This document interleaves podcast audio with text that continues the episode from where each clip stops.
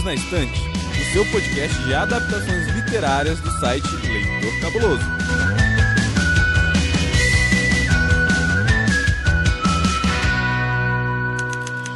Olá, sinta-se em casa com mais um episódio do Perdidos na Estante. Eu sou Domênica Mendes e a Netflix fez de novo.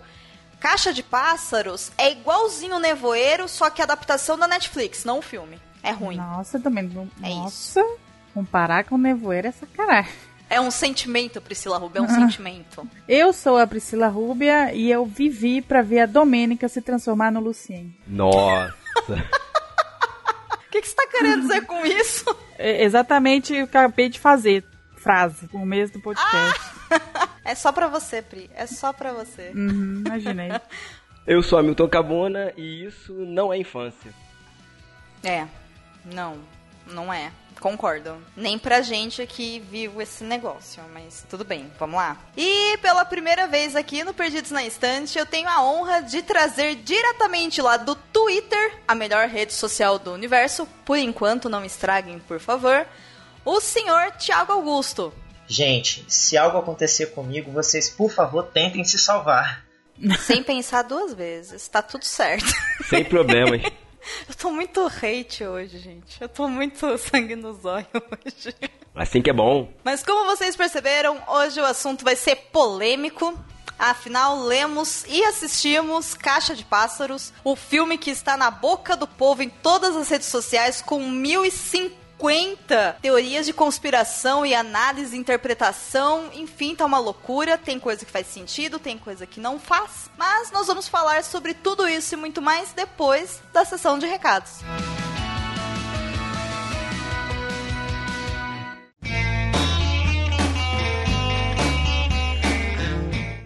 Pois muito bem, senhor Basso. Olha o senhor novamente aqui. Vamos para mais uma sessão de recados do Perdidos na Estante. Vamos! Hoje vai ser aquele recado bem rápido, bem de flash, bem. É isso, porque, né? Feliz ano novo, não temos recados. Ei! Ei! então vamos lá pros recados, já tá enrolando aí já. E conforme anunciado, já estão abertas as vagas para os novos resenhistas do Leitor Cabuloso. Então, se você gosta de ler e quer fazer parte da família do Leitor Cabuloso, é só se inscrever no formulário. O formulário está encurtado no link bit.ly barra resenhista LC. Eu vou repetir, bit.ly barra resenhista LC. Lembrando que o bit é BIT, o LI é LY e o LC é em letra maiúscula. Se ficar muito confuso, calma, você encontra esse link nas nossas imagens de divulgação da chamada de resenhista e também no post do podcast. É só clicar lá, preencher o formulário e aguardar a resposta. Ela sai em fevereiro e as inscrições estão abertas até dia 31 de janeiro de 2019. Eu só tenho uma correção aí pra fazer, porque não é a família Cabuloso não, tá? É Ah, a não. Superliga de Resenhistas. Opa, verdade, gente. Foi denominada assim já. É a Superliga de Resenhistas do Leitor Cabuloso. Superliga de Resenhistas do Leitor Cabuloso. Venha fazer parte. Preenche o formulário e vem com a gente. E eu também tenho um recado rápido pro pessoal que está acompanhando o Covil de Livros. Iremos retornar agora, no dia 12 de fevereiro, com a nossa primeira publicação do ano. E já chegaremos metendo os dois pés no peito.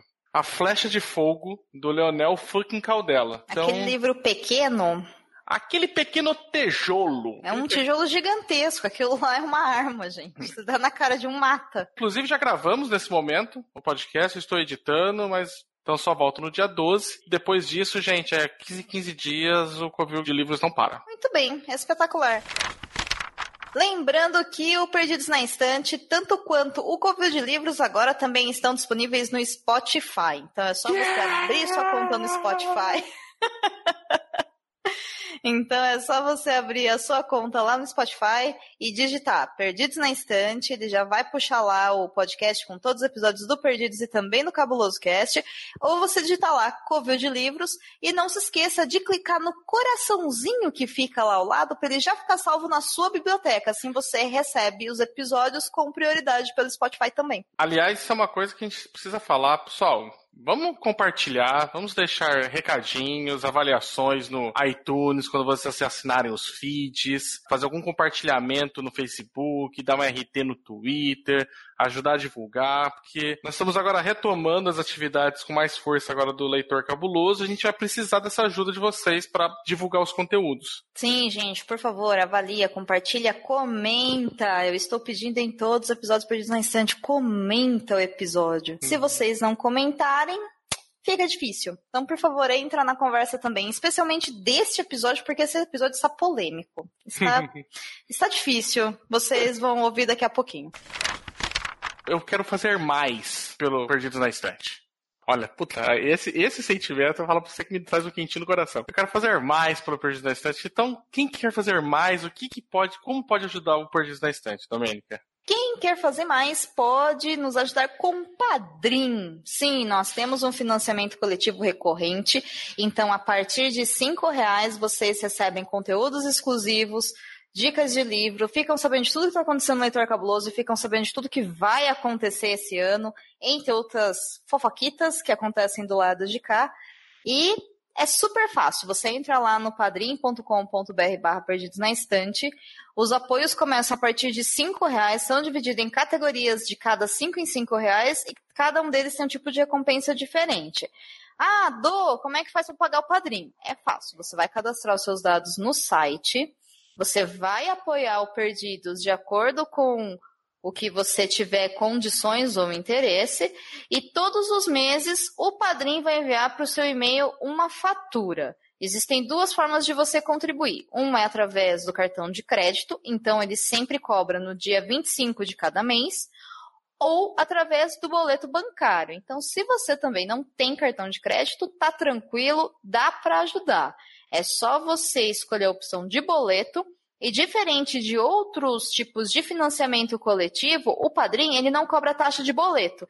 Então, se você escolher, por exemplo, a edição de bolso, que é cinco reais, o seu boleto sai no valor de cinco reais. Então, você não vai pagar a mais por estar ajudando perdidos toda ajuda é extremamente válida. E é através dessa ajuda que a gente está pagando a edição do podcast e também organizando outras coisinhas aqui no leitor. E vale dizer que a partir de doações de 15 reais por mês, vocês concorrem a um sorteio de um livro por mês.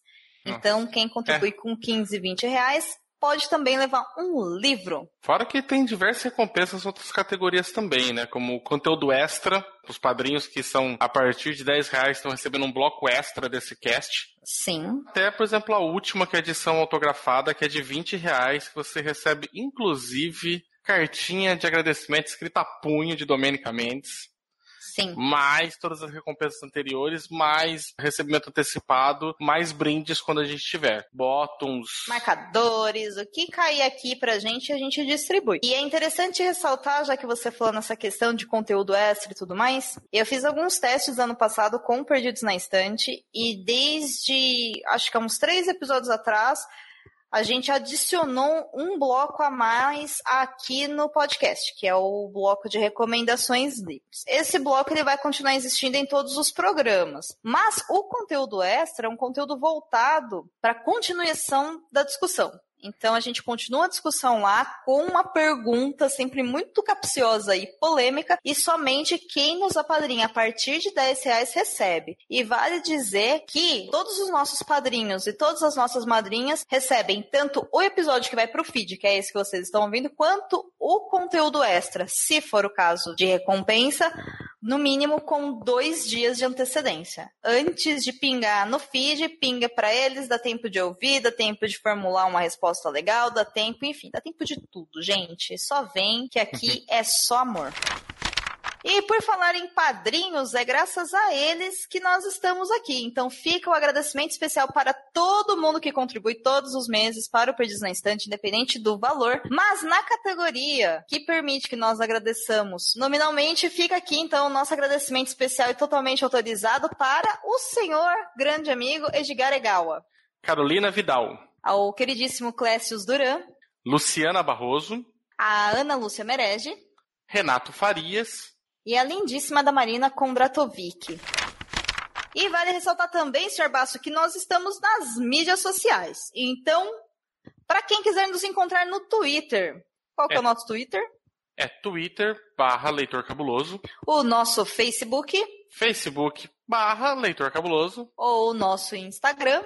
Instagram barra Leitor Underline Cabuloso. E lembrando, gente, se vocês clicarem aqui no post no site www.leitorcabuloso.com.br e comprarem os livros através das nossas resenhas ou dos nossos episódios, vocês também contribuem para a continuidade do projeto sem pagar mais nada por isso. Aí já é uma alternativa já para quem não pode contribuir com o padrinho, então contribua dessa maneira comprando através dos links que não vai acrescentar em nada para vocês, mas vai ter algum retorno para nós. É, isso aí. Vamos pro episódio? Vamos.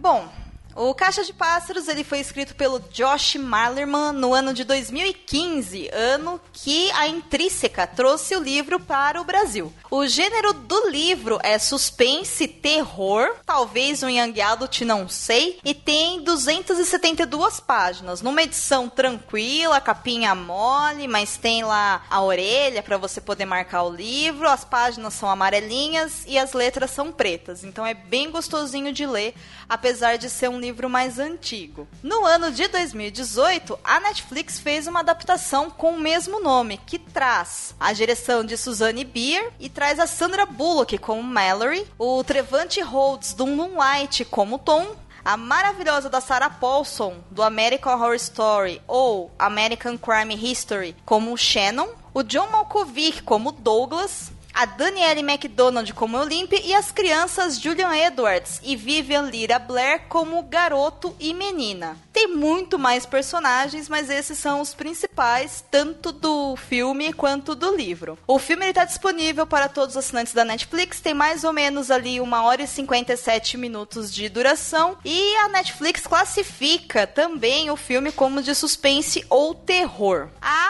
né, dúvidas a respeito disso e vamos falar o porquê. Mas antes de mais nada, eu vou pedir para o nosso convidado especial, o senhor Tiago, por favor, apresente uma sinopse do livro para os nossos ouvintes. Deixa comigo. O livro é, foi escrito, né, como a Domênica já falou, pelo Josh Melman e foi publicado nos Estados Unidos em 2014.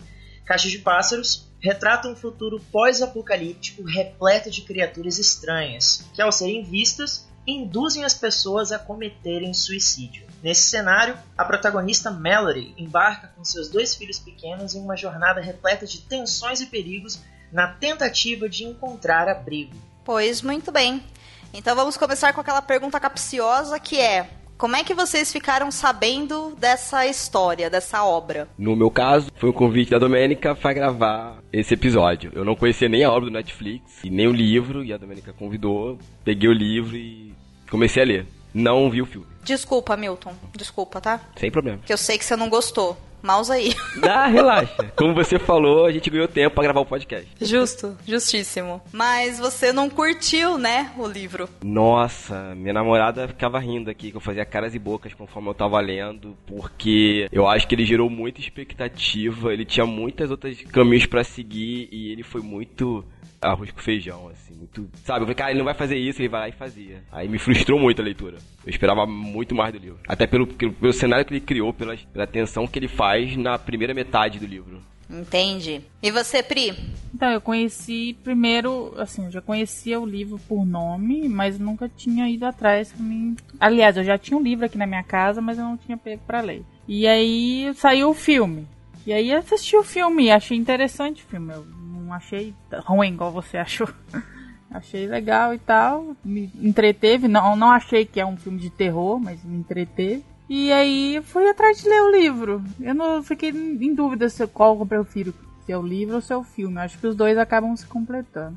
Gente, olha essa Priscila Rúbia. De quê? Hum, nossa, não, cara, o filme não é tudo isso não, Pri. Não completa nada, é outra história, velho. Hum, não, não força a barra. Ué, gente. Tá bom, né? Foi mal. Eu tenho duas missões, que é te convencer que o filme é ruim e convencer o Hamilton que o livro é bom. Me ajuda, Thiago. Ah, eu não. Rapaz, eu vou ter que votar no contrário, porque eu gostei muito mais do filme do que do livro. Aí. Ai, meu Deus, é hoje. Obrigado, Thiago. Uma das missões foi cumprida, pensa bem. É, exato. Eu penso assim que o filme ele, ele consegue, digamos assim, eu acho que ele consegue, apesar de não mostrar, né? A gente vai discutir sobre isso. Apesar de a gente não ter uma ideia de como são essas criaturas, eu acho que ele ainda consegue entregar pra gente algo que o livro não entrega. Porque uma coisa que eu achei muito interessante sobre a narrativa. Ai meu Deus, não pode dar spoiler ainda. é, que, tipo assim, apesar da, da narrativa ser na terceira pessoa, vocês concordam comigo que a gente só vê basicamente ou experiencia né, o que a Mallory tá vendo, o que ela tá sentindo. A gente não, não se afasta dela em nenhum momento, né? Eu, eu achei que o filme ele foi mais fiel nesse sentido de fazer a gente ter essas coisas da atenção. Eu acho que a narrativa do, do Josh não, não, não, não me convenceu tanto nesse sentido. Não sei. Eu acho que a narrativa é mais em primeira pessoa, não, mas assim, ela alterna de personagens. Tem vezes que ela é a primeira pessoa com a Mallory, tem vezes que ela é a primeira pessoa com outro personagem, mas acho que ela é mais primeira, porque a gente só vê a visão dos personagens em si, não vê uma visão de fora. Tem um narrador, né? Ele, ele fica tipo, Mel a Mallory tá fazendo isso, Mallory tá fazendo aquilo e tal, mas uh, a gente não se. Eu pelo menos não, não tive esse, uhum. muito essa impressão, sabe? De me afastar muito dela. É, o livro ele é escrito em terceira pessoa, mas o foco narrativo acompanha a Mallory, né? Ou Mallory, sei lá. Uhum. Então, a, todas as experiências são contadas por ela, embora entrem vários personagens, né? E são vários personagens mesmo. Eu imaginei que não teria tudo isso, não. Confesso, fiquei surpresa enquanto eu tava lendo. Agora, já no filme, parece que muda mesmo o foco narrativo em vários momentos, mas o que é natural porque em filmes a gente acompanha vários personagens personagens, senão fica uma coisa muito cansativa, né? Então a divisão de, de tela acaba dando a entender que a gente tá acompanhando a pessoa, mas no fundo a gente só tá acompanhando ela, se for parar pra pensar mesmo. Sim. Mas se eu não me engano, tem uma parte do livro que o, o foco muda por um capítulo só. É, que não é a parte do spoiler agora, mas tem uma mudança só de, de personagens. Ela é muito rápida, só dura um capítulo, que fica um personagem só, depois retorna pra Mallory. Então segura essa informação porque honestamente eu não me lembro. Tá. A gente vai ter que voltar e rever isso daí. Nossa, ele... É, eu não me lembro. Vamos ver se você comentando dos acontecimentos acaba reavivando a memória aí de quem leu e tudo mais. Não, beleza. Ah, só aproveitando o embalo, eu, eu conheci o livro em 2016, né, um ano depois dele ter sido publicado aqui no Brasil. É, eu participo de um clube do livro, né, lá na, no Espírito Santo. A gente já tem esse clube há mais ou menos que uns sete anos, eu acho. Eu era recente no, no clube e num dos encontros que a gente estava falando sobre livros de suspense, uma amiga comentou sobre Caixa de Pássaros. Ela deu a sinopse mais ou menos, eu falei, ah, pô, legal, acho que qualquer hora dessa, né, vai entrar para a lista de leitura. Mas eu confesso que eu só parei para ler mesmo quando aconteceu esse convite da Domênica, né? Aliás, estou muito feliz. É isso. E você viu o primeiro filme ou você leu o primeiro livro, Thiago? Ai, puxa vida, eu, eu tive. Eu tentei resistir à tentação, assim, nesse período de férias, a, a minha família inteira, assim, minha mãe, minha irmã, todo mundo é muito fã da, da Sandra Bullock. E a gente estava num final de semana, assim, pós-Natal, hum, né, sabe, o, o, o dia 25 mesmo, almoço de Natal. E todo mundo em casa toparam assistir o filme. E eu tava no meio da leitura. Eu falei, puxa vida, eu, eu assisto com eles ou não? Eu acabei assistindo, né? Eu tava na metade do livro e fui ver o filme. Então, assim, isso meio que acabou bagunçando um pouco a minha experiência de leitura, né? Eu falei, nossa, tem muita coisa diferente, assim. Tá, imaginei, porque eu, eu li o livro, eu também já tinha comprado ele há bastante tempo, tanto que no. Acho que no episódio 6 do Perdidos na Estante, que a gente gravou com o Marcelo Zaniolo, que eram os nossos perdidos na estante, a gente comentou, Pri, do Caixa de Pássaros, lembra? Que todo mundo tinha, mas ninguém ah, tinha é, lido. É verdade. Aham. Uhum. Então. né? E aí, quando eu vi que a Netflix ia fazer uma adaptação, eu falei, agora vai ter que ser lido esse negócio, né? Por uma questão de honra, né? E aí eu li primeiro o livro e saiu o filme nesse meio tempo. E eu acabei é, assistindo ao filme depois, justamente porque eu não queria estragar a minha experiência, porque eu imaginei que iam ter adaptações livres, assim, né? Cenas que não iam bater e tudo mais. Eu entendo, por exemplo, quando a pessoa fala assim, ah, parece que uma coisa complementa a outra, mas eu acho que me dá a impressão de que o filme ele pega liberdades criativas demais comparado assim com o livro, sabe? Eu acho que o segredo do livro é justamente a gente não ter muita ideia do que está acontecendo, é isso que cria tensão no universo. A gente tem essas pessoas que elas estão ali naquela naquela terra, a gente não sabe quando que é, né? Porque ele não coloca o tempo e tudo mais. E todas as pessoas que olham para fora de casa teoricamente veem alguma coisa porque todas elas se machucam ou machucam alguém até a morte. Ponto. Sim. E isso acaba criando todo um nível de paranoia entre as pessoas que elas se recusam depois a olhar para fora. E ao mesmo tempo nós temos aí a Mallory junto com seus dois filhos de, de quatro anos que tem que descer por um rio para chegar em algum lugar que a gente não sabe onde é. E ela não pode enxergar e as crianças não podem enxergar. É, é interessante a gente colocar para quem está ouvindo que o livro ele tem duas linhas temporais de narrativa. Né? A gente acompanha o começo né, do, do apocalipse, vamos colocar assim, onde começam a surgir as criaturas e a onda de suicídio coletivo. E um momento, um, quatro anos no futuro, né, onde, onde a Mallory está tentando né, fazer essa jornada com as duas crianças pequenas. Né? Os capítulos vão se alternando. Isso, a gente vai e volta no tempo. Mas pegando o gancho da Domênica, o que me incomodou no livro foi isso, a primeira metade eu acho espetacular, a construção do cenário, dos personagens, a tensão, mas depois ele foi me gerando tanta expectativa que ficou, ficou cansativo a tensão. E, e pareceu muito assim, ah, vou te dar um montão de informação, vou resolver várias situações, e no final ele resolve das formas mais simplórias possíveis e imagináveis. Assim. Incomodou muito o excesso de tensão pra nada. E, e eu achei que ele fosse ter mais coragem para fazer algumas, algumas atitudes com os personagens, com a história em si. Mas não, ele, ele, ele foi pegar saídas muito comuns, assim, muito lugar comum. É que gente não tá na fase de spoiler. E ele realmente Eu- pega muito pesado, né? Não, eu acho que ele pega leve demais. Ele pega. Você acha, meu? Eu achei Muito? Eu achei algumas cenas assim muito chocantes, assim, no livro, quero dizer, né? Algumas construções que o, o autor faz assim de, de cenas das pessoas morrendo que você fica, uau, sabe? Ainda bem que a gente não tem isso no filme, que eu acho, eu acho que ele perderia o sentido. Sim. Eu não sei se vocês tiveram essa sensação, mas a, a Netflix, a princípio, parece que estava vendendo Caixa de Pássaros como um filme de terror. E quando eu digo terror, eu digo assim, terrorzão clássico mesmo, sabe? Com jump scare e essas coisas. E ele, eu acho que Caixa de Pássaros não é isso. Caixa de Pássaros é um suspense, né, eu acho. Mas quem entende de terror e horror aqui é a Priscila. Eu acho que o, o filme, ele é- tem uma questão, um quê de suspense, mas ele tem um quê de drama também, bem forte. Assim, a parte que mais me pegou no filme nem foi a parte do bicho e tal, aquela, aquela- deles na casa e aquela coisa toda. A parte das crianças que me deixava muito angustiada. Aquela menina lá me deixou louca, eu já gritava pra tela pra ela não tirar a venda, pelo amor de Deus. E no livro, eu não fiquei tão angustiada assim com a parte das crianças. Foi o contrário. Eu ficava mais angustiada na parte da casa. É, aquelas cenas deles indo buscar água no poço e tal, me deixava bem aflita, assim, sabe? De escutar umas coisas e tal. E foi o contrário do filme. Então, no filme eles trabalharam bastante essa questão da relação dela com as crianças, o que eu não achei que no livro foi tão, tão bem tratado como no filme, sabe? Eu acho que no livro não foi nem tratado. E isso é um dos, É. pontos que me irritaram no final. Entendi. Então, no filme, é, parece que é melhor essa parte, sabe? Dela com as crianças. É mais é, tocante, assim. E, e é bem diferente porque no livro eles chamam ela de mamãe. No filme, não. No filme, eles chamam ela de Mallory. É. Ela é mais durona, tal. Muito mais durona do que no, no, no livro. Ela é bem mais assim, sabe? E eu achei... É, não achei, não.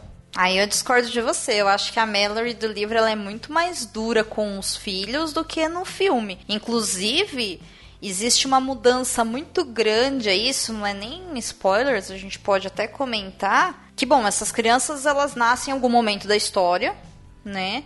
E elas têm... São crianças quando, quando eles vão descer pelo rio, os três, beleza. No livro, a Mallory cria eles desde sempre para serem mini soldadinhos e sobreviver nesse mundo a qualquer custo. Exatamente. No filme tem toda uma pegada de família, amigos, imaginação e humanidade não sei o que que no, no livro não tem. Eu acho que a Mallory do livro ela é muito mais durona que a Mallory do filme. Muito mais. Então, Inclusive mais segura. Realmente, realmente a Mallory do, do livro tem essa questão de criar os meninos pra ouvir, pra saber a diferença de uma folha sendo pisada pra uma folha sendo amassada, saber os sentimentos da pessoa pela respiração. Tá, ela realmente pe- pegou assim firme com relação ao treinamento das crianças. Mas eu achei que a Mallory Não sei se eles teriam como passar isso pro filme, sabe? Mostrar que eles eram tão bem treinados auditivamente. Ai, tinha sim. Eu, é, eu achei ser, isso muito legal. A não ser que eles colocassem no filme aquelas cenas que não tem, que tem no livro e eles não passaram, negócio do lobo e essas coisas, sabe? E aí talvez implementassem mais. Mas eu gostei mais da parte das crianças no filme do que do livro. Eu achei bem melhor. Entendi. O que eu achei legal em relação à, à situação das crianças é porque a gente compreende que elas já nasceram nesse contexto, né? Então, diferente da, da Mallory e dos outros personagens que tiveram que se adaptar a essa realidade de exercer mais a audição e se guiar mais pelos outros sentidos, as crianças não, elas já desde pequenas, desde o primeiro momento, a Mallory já vem treinando elas para serem boas na, naquilo que elas precisam fazer, que é escutar. Então, é, a gente vai ver mais para frente que isso vai ser a diferença entre a, a, o êxito deles ou não, né? Eu acho que isso contribui muito para a construção da tensão da história. Pegando esse, esse gancho da, da Priscila, eu acho que a Mallory no filme ela é muito mais complexa e mais desenvolvida do que no livro. Porque, assim, eu vou tentar explicar o que eu quero dizer sem muitos spoilers. Vamos lá. No filme, a gente vê uma figura de uma mulher que tá gestante, né? Ela tá prestes a dar a luz, ali já tá no, nos últimos estágios da gravidez. E ela não lida ainda muito bem com isso, ela não, não aceita que tem um outro ser vivo crescendo dentro dela. Ela ali é retratada como uma artista plástica e o quadro que ela tá pintando é quase um autorretrato. Se você olhar a fisionomia da personagem central da, da que ela tá pintando, lembra muito a própria Sandra Bullock.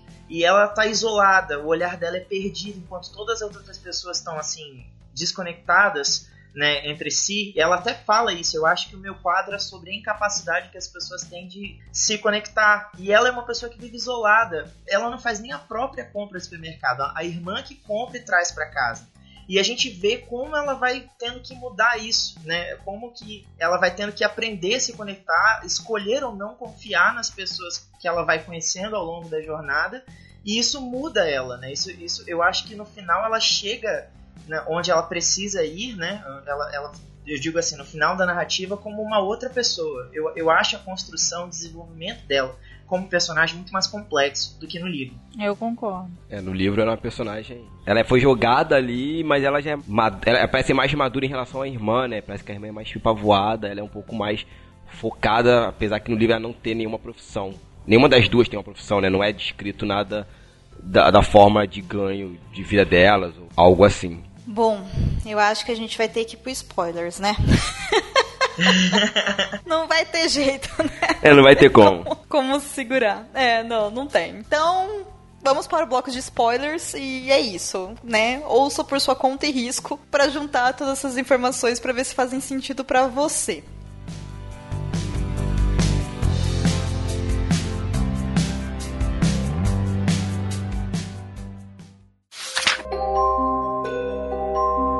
Sabia que tem livros, filmes, boxes, séries e todo um maravilhoso mundo de literatura? Você pode encontrá-los no Perdidos na Estante.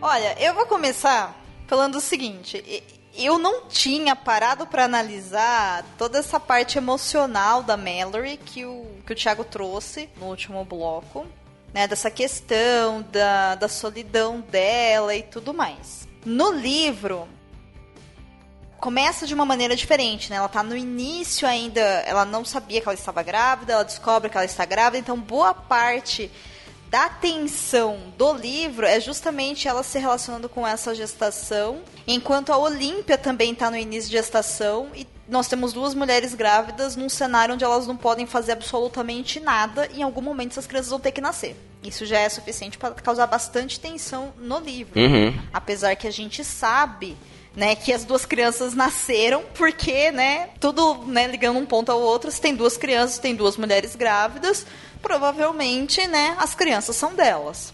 O, o filme ele começa nesse sentido diferente mesmo. O que eu não gostei do filme é que eu acho que ele não dá, eles não conseguiram passar essa relação de temporalidade e da complexidade do que é lá fora. Para mim parecia que no filme as criaturas, elas eram meio que algo alienígena que estava presente lá. Então assim, ele quase barrava ali num suspense meio sci-fi assim, sabe, como se tivesse um alien, alguma coisa assim. E no, no livro é absolutamente qualquer coisa que pode estar lá fora. Tanto que depois eu vou puxar uma pergunta para vocês com relação a isso. E aí, para mim, não faz muito sentido a adaptação, não. Eu acho que eles mudaram algumas coisas muito básicas e muito importantes do livro nesse sentido.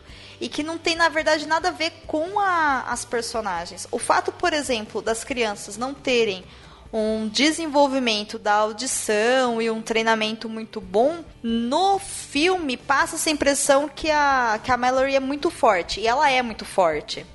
Só que as crianças elas ficam inutilizadas.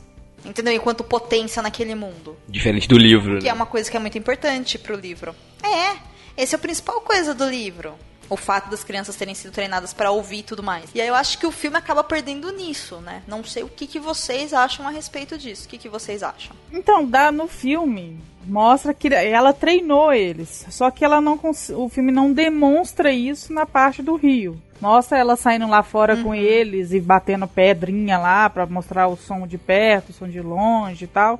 Mostra que ela teve essa coisa de treinar as crianças. Mas ela não não utiliza tanto isso como no livro, que as crianças que ouvem muito melhor do que ela, que guiam praticamente ela no que ela deve fazer, por causa do, de quão bem elas ouvem.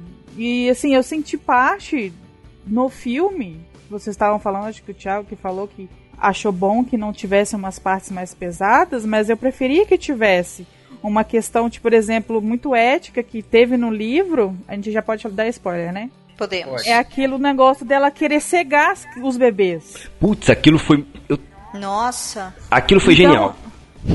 então é isso, eu, eu senti falta disso no filme, sabe? Porque daria uma discussão assim muito boa, porque, tipo, você não dá pra você julgar ela de querer cegar os bebês. Por causa no mundo que eles estão vivendo Sim. agora, no livro, isso seria o mais lógico, né? Eu uhum. acho que uhum. eles não poderem ver já seria uma vantagem, porque elas não teriam como morrer de, dessa forma. Então, assim, eu achei uma, uma, discussão que daria uma, uma cena bem, assim, seria muito impactante, seria muito forte. E acho que é por isso o motivo de não, de não colocarem isso no filme, né? Seria uma coisa muito chocante. Mas eu acho que seria legal eles passarem, a, principalmente essa cena, pro, pro filme, para dar um peso maior, sabe, na questão das crianças. E Priscila, isso me irritou no final. Meu Deus do céu, porque quando ela chega, no, bom, não vi o filme, né? Mas quando ela chega naquela escola, colégio para cegos, que só esse nome já me irritou, colégio para cegos, eu falei, ah, pronto. É, é, é, é, só faltava isso, né? Esse, essa coisa óbvia. Que conveniente, é, não é mesmo? É, que eu pensei assim, pô, deve ser uma fábrica abandonada, um complexo militar, alguma coisa. Não, uma escola pra cegos. Aí eu falei, ok, já tava puta, já tava terminando o livro.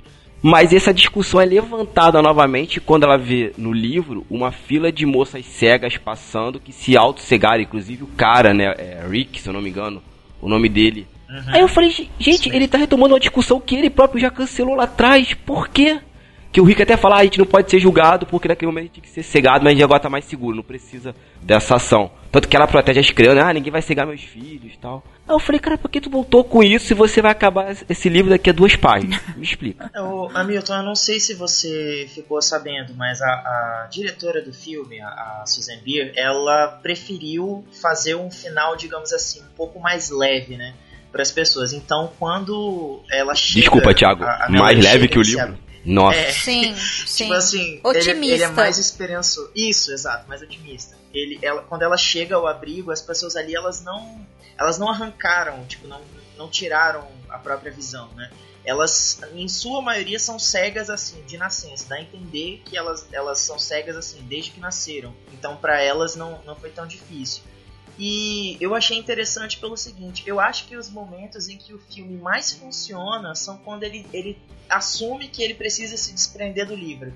Todas as vezes em que ele foge, ele cria uma solução alternativa, como por exemplo o próprio final, né? Que a gente, a gente sabe que o, o Rick dá instruções específicas para Mallory, né? Para ela chegar, né? Escolher um dos quatro, mas o fato dela cair na água com as crianças E aí depois ter toda aquela cena dela correndo sozinha pela floresta e eles ter- terem que confiar uns nos outros, sabe? Ai, Eu, eu acho que.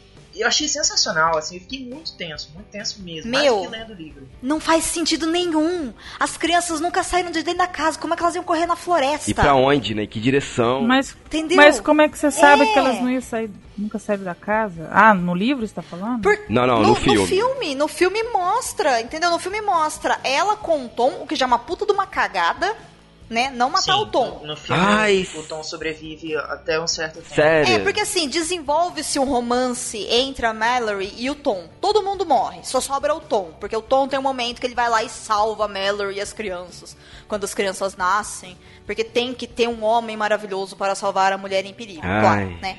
E aí, é, vira lá uma família onde ele cuida das crianças junto com ela. Chegam outras pessoas que estão sem a venda, não estão loucas, não estão surtadas e tentam matar eles. E aí ele se sacrifica porque aí vira um monte de tiro pra tudo quanto é lado e ela foge com as crianças e vai pro rio. É aí que ela decide fugir. Já começa umas liberdades que assim não fazem o menor sentido.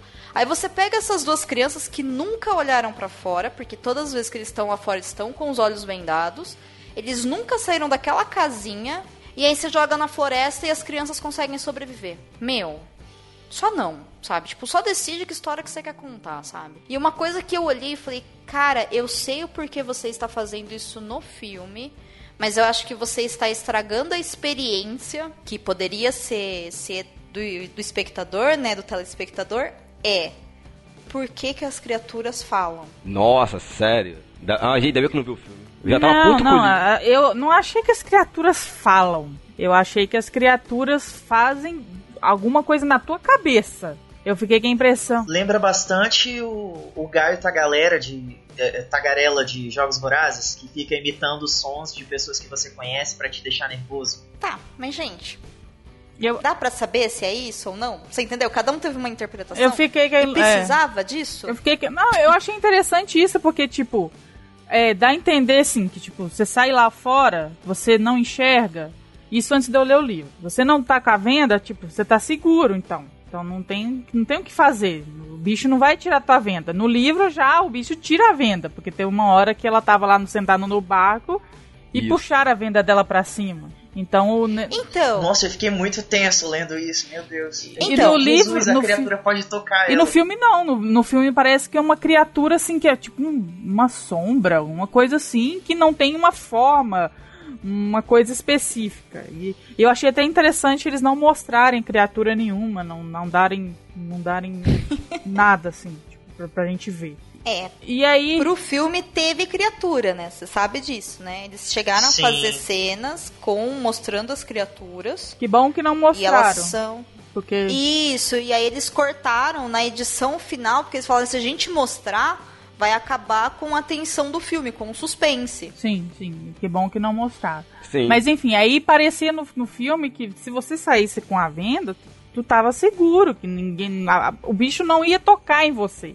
Então eu achei que é, fizeram bem esse recurso de você escuta na sua cabeça vozes que você conhece pedindo pra você tirar a venda. E aí, tipo, isso que era o recurso do monstro, já que ele não pode tocar a pessoa, pra que a pessoa tire a venda, pra pessoa possa enxergar. Então eu achei interessante que eles usaram isso em contrapartida com o livro, que no, no livro o bicho tem, parece que tem uma forma, já que ele consegue puxar as coisas. E no livro e no filme não. Eu achei que foi um recurso interessante. Meu, por que, que você acha que foi uma criatura que puxou a venda dela e não foi o vento ou não foi uma das crianças?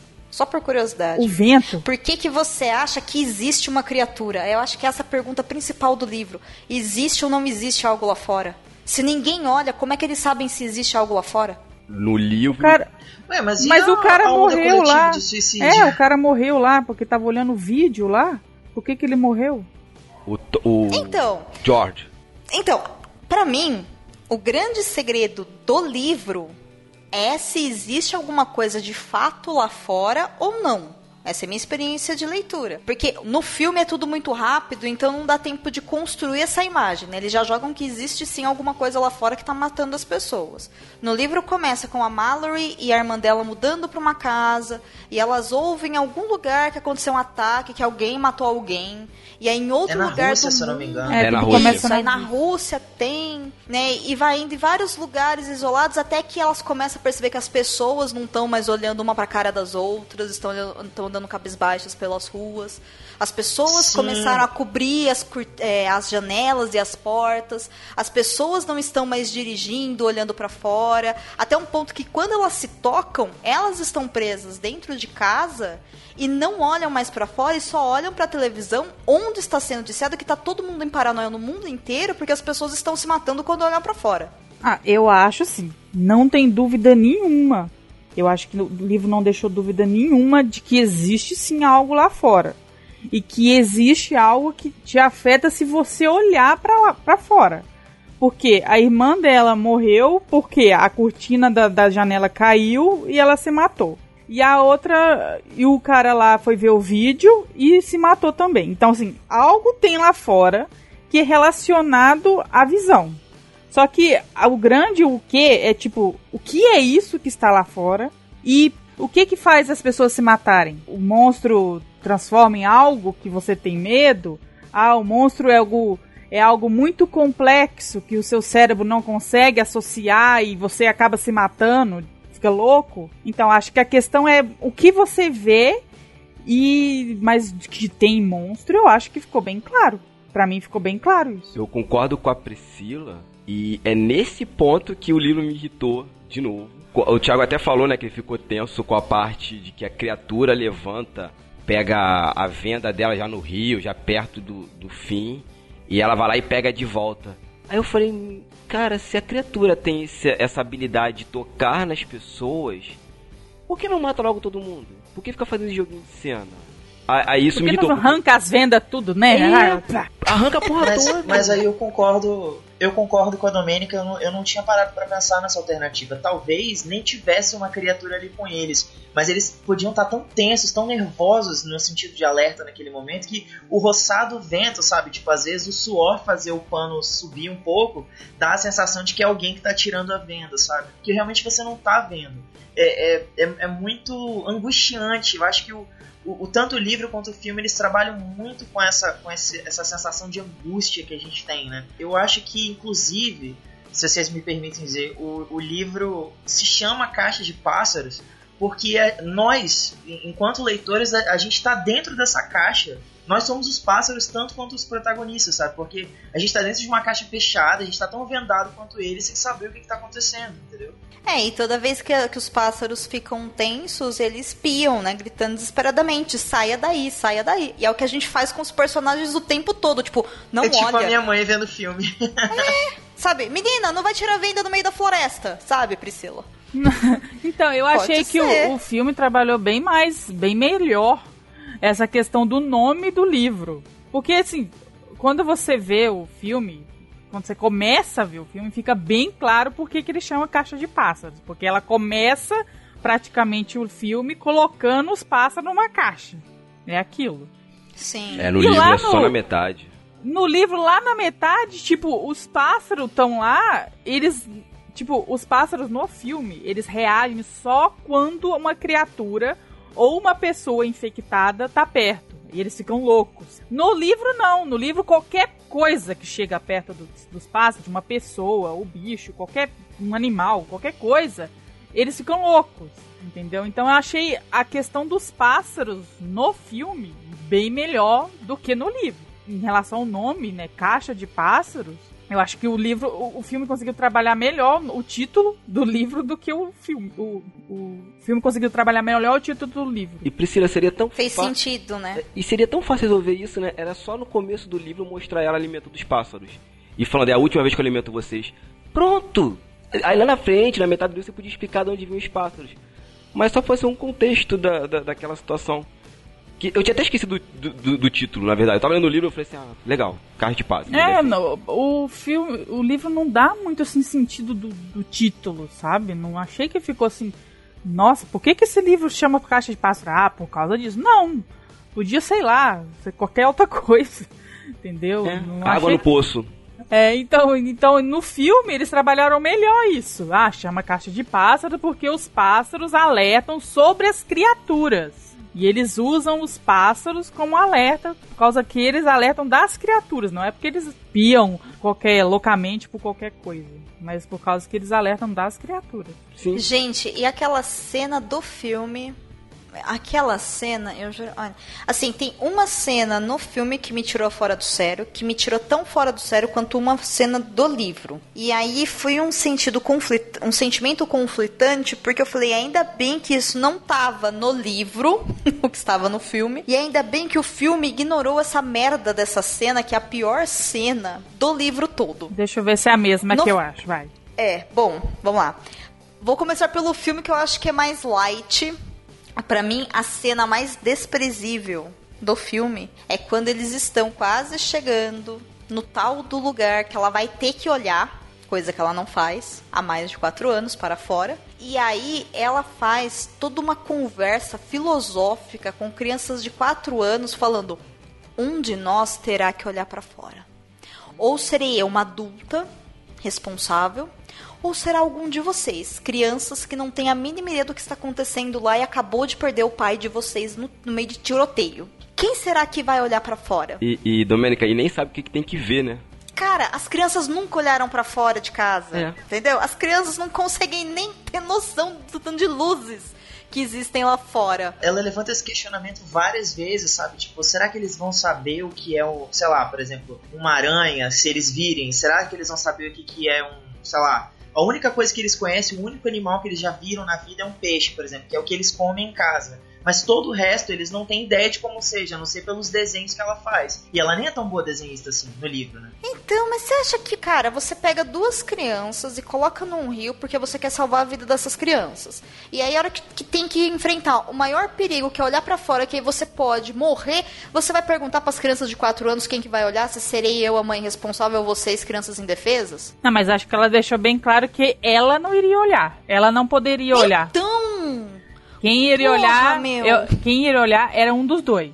E ela que escolher um dos dois. Mas tem essa questão mesmo de que, tipo, as crianças, no filme, elas só teriam que mostrar, falar pra ela direita, esquerda e tal, pra ela escapar dos, dos obstáculos. No livro era uma coisa mais, tipo, tem quatro canais lá e eles teriam que escolher o segundo da direita. É uma coisa mais complexa. Bem mais complexo. Isso. E então, assim, no livro, no filme, apesar de ser uma coisa assim mais simples, não, não bate bem também, porque acho que a ideia errada já é do livro, entendeu? Porque não bate bem porque, tipo, as crianças não viram lá fora. Então, o que, que garante que na hora que elas olharem lá pra fora, elas não vão distrair com qualquer coisa que apareça, porque elas nunca viram, entendeu? Então, só que no livro, Pri, em nenhum momento ela pergunta pros filhos quem que vai olhar. Na verdade, ela esconde deles que ela vai ter que olhar. Ela fica o tempo todo falando: vocês não podem tirar venda, vocês não podem olhar, vocês me respeitem. Mesmo quando ela desmaia e as crianças dão um jeito lá de continuar remando e tudo mais com a venda, Uhum. ela não fala nada. A gente sabe que ela não quer olhar porque ela fala o tempo todo: eu vou ter que enfrentar isso e eu tenho medo. Mas ela não pergunta pras crianças, as crianças querem olhar no lugar dela. Agora, no filme ela pergunta, né? E aí, qual de nós três vai olhar?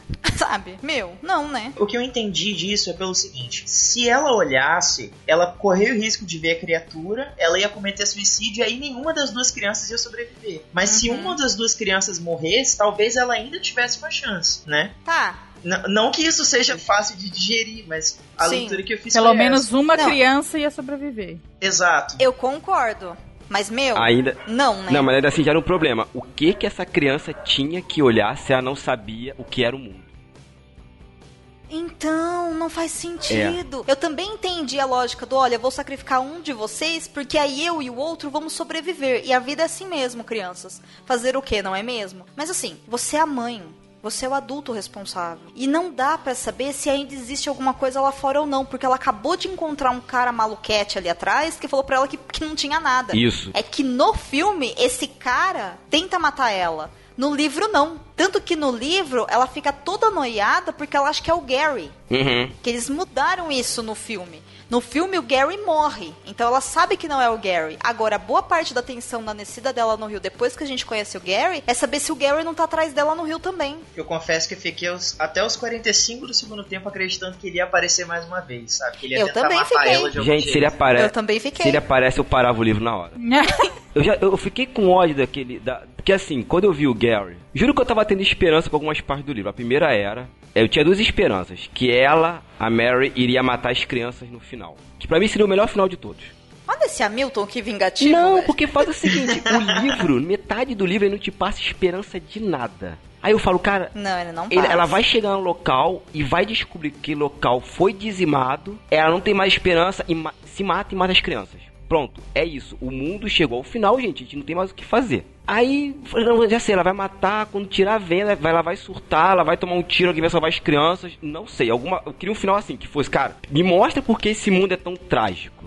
Mas não me deixa com otimismo. Aí no final, ai, tá aqui numa escola de cego. É o puta que o pariu. e o Gary foi um personagem que eu falei assim, cara, esse cara vai redimir boa parte do livro, porque ele era um cara que viu as criaturas e tinha aquele livro. Quando ele. No livro. é, O livro não, perdão. Um texto de um cara chamado Frank. Isso. Quando ele começa a conversar muito com o Dom, que é um cético, eu comecei a pensar, cara, esse cara tá doutrinando o Dom a fazer todas as merdas que virar na casa. Então o Gary, eu pensei assim, o Gary é tipo de um pastor dessas criaturas, não oficialmente falando assim. Ele vai de casa em casa com sobrevivente, ele fica pregando e a missão daquela pessoa é escrever o diário e depois matar aquelas pessoas, ver a criatura, um ritual de passagem, alguma coisa assim. Eu falei, pronto, o Gary vai lá, faz o que tem que fazer e vai embora da casa com a mala dele pronto. Que ele sobrevive. Mas a missão dele de reformular aquele mundo segundo a visão dele, ele passa pra outra pessoa. E não, o Gary é só um vilãozinho de sessão da tarde. Eu, porra, eu falei, caraca, que ia ser muito maneiro aí não. Ah, o Gary se escondeu em cima do sótão. Eu falei, ah, porra, que legal, tô. Me broxou, de verdade. Deixa eu fazer uma pergunta pra vocês. Por que vocês acham que algumas pessoas não são afetadas pelas criaturas? Porque eu acho que as criaturas não existem.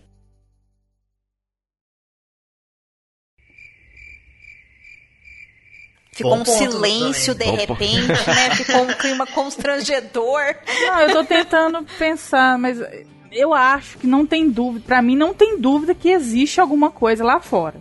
Pra mim, não tem essa opção de não existir nada. Mas eu acho que algumas pessoas não enlouquecem, talvez pela explicação mesmo que o livro mesmo deu. Que as alguma pessoa já tem alguma coisa no cérebro, que ela já é meio louca. Isso. E aí, ao ver a criatura, ela não fica, tipo, não se mata. Ela só. Não perde o controle, Isso, né? aquela, aquela chavinha só vira e ela fica mais doida ainda. Ela só fica doida, mais louca, mas ela Hum. não se mata. Priscila, Então, muito oi. parecido com os conceitos utilizados pelo Lovecraft, né? Sim. Sim, algum- alguns personagens não surtam porque já são loucos. É, loucos aí a pessoa entende como quiser, mas quando ela tem contato com a criatura, ela só fica mais louca ainda. Porque algumas pessoas falam pra mim, quando eu disse que eu tava lendo o livro, ah, vai ter uma pegada Lovecraft. Aí quando eu vi o, o Gary, eu falei, pô, é isso. A pegada Lovecraft também é isso. É a pessoa que é louca, mas tá lá pregando a parada.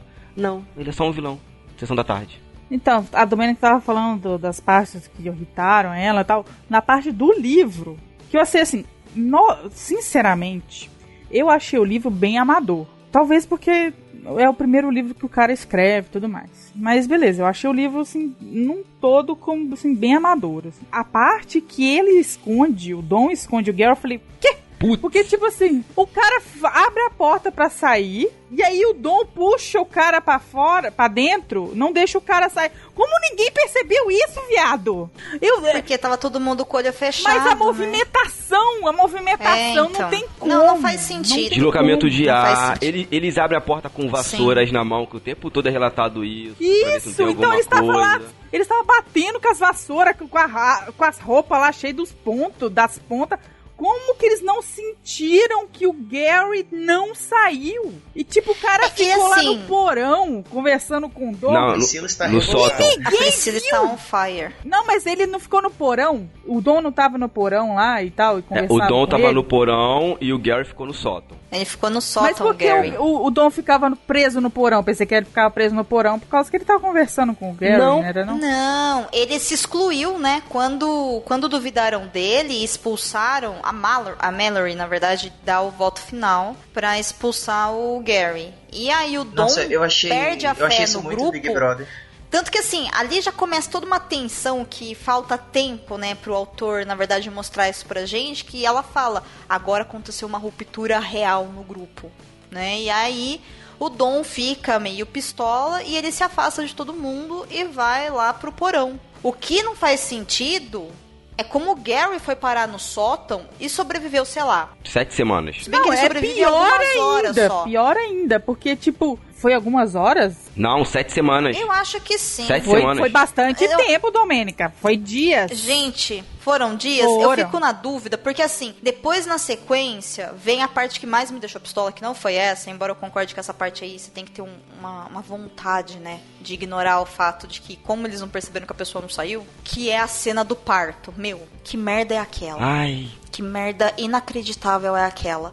Assim, ó, o fato das duas terem o parto junto eu acho que faz sentido. Ok. A parte da tensão do parto eu acho que faz sentido. O fato da, da Mallory tá sem saber se ela tá ouvindo alguma coisa lá fora ou não, porque ela tá com dor e tudo mais, pra mim faz sentido. Agora, o Gary aparecer ali, a Olímpia vê uma criatura, porque todo mundo já se matou lá embaixo. E aí a Mallory tá de costas pra parede, então a criatura não fica no campo de visão dela. E aí a Olímpia se matar enforcada no cordão Putz. umbilical, meu irmão, você tá muito de zoeira com a minha face. Tu tá muito de E você tá falando do livro. sabe? do livro. Do livro. Domênica, nessa parte do enforcamento, eu parei o livro e pedi pra minha namorada pesquisar no Google o tamanho do cordão umbilical. Juro, Thiago. Eu falei, não, para. Eu parei. Falei, ó, amor, pesquisa aqui pra mim. Qual o tamanho? Né? Que é- ela é mãe, né? Eu falei assim, ah, é algo curto, 60, 70 centímetros no, mato, no máximo. Aí eu parei de ler o livro e falei, termina amanhã. Eu falei, gente, uma pesquisa básica de Google. Minha namorada, que é mãe, falou, ó, 70 centímetros. Como é que ela se matou pendurada e ficou com o corpo balançando com 70 centímetros? Meu, é por isso que eu tô falando, entendeu? Isso daí é só macho querendo fazer cena, sabe, que envolve mulher É. e. Sabe, tipo, não, macho. Você não sabe o que que é um parto, o que que é não, mas maternidade. gente, tudo sabe? bem ele ser macho, escrever o livro, mas por que não pesquisou, caralho? Isso, Vai porra. lá e olha, entendeu? Gente, Ah, desculpa, não tá tudo bem bosta nenhuma. Porque todo mundo sabe. Primeiro, ó, o primeiro ponto de tensão pra mim foi saber que tem duas crianças com ela e descobrir que ela tá grávida. A primeira coisa que eu pensei é, nossa, são gêmeos. Foi. Foi a primeira coisa que eu pensei. E seria entendeu? válido. E seria mega válido. Que a Olímpia Seria não serve válido. pra nada na, na história. Desculpa, gente, não serve. Aí tem a Olímpia. Não, ela não serve. Mas aí tem a Olímpia. Quando a Olímpia chega, eu falei, ah, a Olímpia morre. E ela cuida da criança da Olímpia. Sabe o que, eu pensei? A Olímpia morre, o bebê morre, ela tem gêmeos. Eu fiquei, eu fiquei ali agarrado no, no mastro dos gêmeos. Milton. Falei, não, são gêmeos. Nossa, meu, você é um homem de fé, hein? Aí, bom, Eu tinha que me salvar em Falei, a. Olímpia vai morrer e, o- e eles vão ficar juntos. Aí tem aquele monte de personagem. Falei, bom, em algum momento todos eles vão morrer. Mas assim, eu não esperava que todos eles fossem morrer durante o parto das duas, porque não tinha mais espaço de páginas pra fazer a morte das pessoas. Sim. Entendeu? Sabe o que me irritou depois disso, Domênico? A porra do telefone tocar. Não, ainda que o telefone tocar, eu ainda olhei e falei, tá bom, porque, assim, existe todo um quê que eles ficavam ligando antes, então não ficou à toa, Não, né, é- as ligações e tudo mais. Mas sabe o que me irritou? Entendeu? Achei ok, mas... Hum, Mas sabe o que me irritou? É porque ele. Foi isso que, que eu tava falando no começo. Ele resolve todos os problemas em quatro páginas. A morte da galera, nascimento Sim. de criança e a porra do telefone tocando. Eu falei com a minha namorada. é quase o final da novela das oito, É, né? Eu falei com a minha namorada. É, é basicamente isso. Isso. Eu, eu falei assim, cara, tem tantos personagens naquela casa que não serviram pra nada, que se ele faz o Rick um personagem a longa distância interagindo com eles, seria muito mais interessante pra história. Porque é mostrando que existe vida. Faria sentido, aí sim faria sentido ter esperança dela com 4 anos de idade ir embora pra aquela parada. Porque você vê que no, no- livro ele fala assim: ah, eles conversaram durante algum tempo, depois a ligação caiu. Ela, quatro anos depois, é, vou pra lá. Por quê? É porque no filme isso tem mais. dá mais um negócio, né? Porque no filme é por rádio e assim, não é muito tempo, né? Que passa desde Não. que ele- eles entram em contato. Eles entram em contato, aí ela discute lá com o Tom. Ah, a gente vai, a gente não vai. O Tom fala, vamos, não sei o que. Ela, não, não vamos. Disse foi um bando de louco, não sei o que. E aí não, não Na foram. verdade, tem, tem uma parada muito legal né, nessa, nessa cena, assim, que eu achei que foi um diferencial, né, do filme pro, pro livro. Que o fato do Tom ter sobrevivido, eu acho que isso é só pra gente ter um, um desenvolvimento melhor da Mallory, né? Porque Ai. chega aquele momento em que o Tom tá, tipo, né, ah, contando histórias para as crianças sobre como é que ele era o mundo quando antes de tudo isso acontecer. E aí a Mallory, tipo, fica brava, manda eles irem dormir fala: olha, você não pode alimentar esse tipo de esperança dentro deles. Você tá criando uma esperança que eles nunca vão poder cumprir, eles nunca vão encontrar outras crianças para brincar, eles nunca vão poder tirar a porcaria da vena e ver como é o mundo, eles nunca vão subir numa árvore. Eu não quero que você alimente esse tipo de coisa dentro deles, né? Então você vê que em, alguns momentos, eu acho que assim, até a gente entender que o menino é o filho dela mesmo e a menina, filha da, da Olímpia, a sensação é que ela, ela recusa, mesmo depois de ter dado à luz, essa questão da maternidade, né? Eu, eu acho que o livro é mais sobre isso do que uma história de suspense. Ele, ele é mais uma história sobre como as pessoas têm dificuldade de, de se conectar, né? Apesar da gente viver num mundo globalizado, e mesmo assim as pessoas ainda têm essa dificuldade de, de conversar, de se comunicar, né? Ela ainda tem essa, essa dificuldade de aceitar que, que ela precisa ter algum sentimento maternal para aquelas crianças, né? Que ela precisa, além de, de proteger, ela também tem que dar amor, ela também tem que dar uma esperança para eles estarem vivendo. Tiago, no livro ou no filme? Eu fiquei meio confuso. No filme, isso tudo no filme. Ah, tá, perdão. É, porque no livro, pra mim, é bem claro que assim, não é nenhuma questão de dificuldade. Tem ela no mundo quatro anos cuidando de duas crianças. E todas as pessoas que ela já conheceu na vida dela estão mortas. Uhum. Meu, vai me desculpar. O amor materno é manter essas duas crianças vivas por quatro E anos. quer ver uma coisa que me incomodou? Entendeu? Para de romantizar isso. Uma É. coisa que me incomodou no livro? As crianças não terem nome. Não, mas até aí, isso eu achei espetacular. É. Vou te falar a verdade, pra mim, sim, porque assim, isso me mostra, na verdade, todo aquele preparo de nós vivemos aqui em um mundo e eu preciso de vocês pra sobreviver. Que isso é uma coisa que no filme não tem. Entendeu? No filme não tem esse espaço para as crianças conseguirem ser a força que a Mallory precisa. No livro, se uma das crianças morresse, ela não ia conseguir chegar até o final. Então, assim, é a tríade dos três. As crianças precisam dela para sobreviver e ela precisa das crianças para chegar até o final do rio. Porque é uma coisa interessante que ele coloca no livro e no filme é mal explorado. Que é a questão de as crianças terem uma audição muito melhor do que a Mallory, Uhum. justamente porque elas nunca viram o mundo lá fora. E é essa audição que ela treinou que faz com que ela chegue até o lugar né, que vai manter as crianças vivas. Então existe ali uma certa igualdade. No filme, isso não é muito bem trabalhado. Aí eles se perdem no meio da floresta, não sei o que, não sei o que lá. Mas as crianças continuam sendo crianças, tirando essa cena que ela pergunta qual de nós três vamos olhar, que aí é que eu falo, não faz o menor sentido. Né, ela, ela propor isso para as crianças. E o fato dela chamar a menina de menina e o menino de garoto, pra mim é simplesmente assim. É isso, entendeu? Eu preciso treinar vocês. Então, não, eu não tenho tempo pra dar nome. Mesmo porque talvez a gente nunca saia daqui. Então, por que, que vocês querem nome? Não é, eu importa. fiquei com a impressão de que ela não deu nome pra ele. Não sei, talvez pra que Pra ela. não se apegar. Exatamente. É a mesma coisa de você Eu não é dar se nome pra animais de estimação.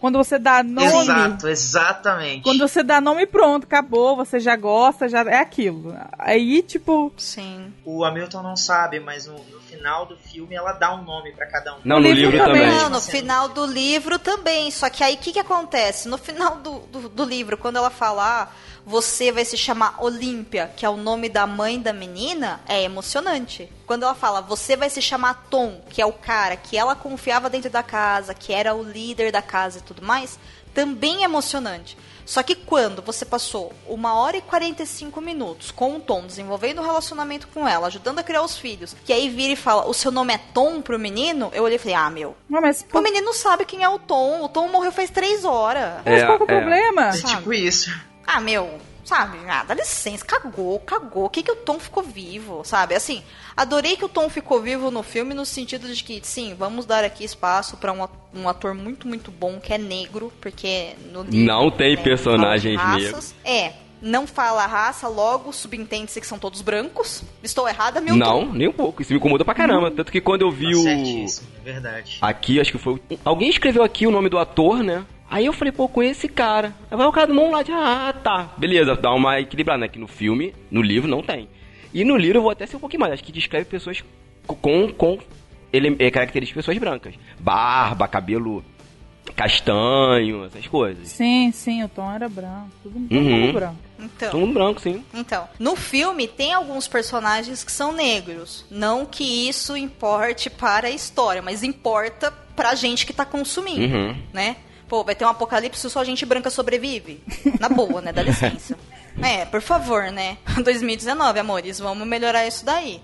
Aí tudo bem, mas assim, o romance dela, mesmo porque pra mim no livro ela não teve nenhum romance com o Tom. Não, nenhum. O que ela tinha era o quê? Era uma amizade, era uma confiança no mundo de todos nós perdemos tudo, então vamos sobreviver juntos aqui porque nós precisamos, entendeu? No filme já tem, né, Netflix, então tem cena de sexo de não sei quem, que não sei quem, que morre. Aí ela se apaixona pelo Tom, o Tom se apaixona por ela. Aí eu já olhei e falei, meu, não, sabe, você tá estragando tudo, sabe, não. Sabe, para com esse negócio. Não é porque tem um homem e uma mulher que eles têm que ficar juntos no final, sabe? Não é porque, sei lá, ah, não, sabe, não. Pra mim não faz o menor sentido o Tom tá ali vivo e não. Sabe, é por isso que eu falei, pra mim a Netflix tentou, não era difícil adaptar esse livro, era só pegar a atenção mesmo deles. E assim, poderia criar justamente essa dúvida que eu tô jogando pra vocês no filme se é, será que existe alguma coisa lá fora ou não? Entendeu? Não dá pra saber.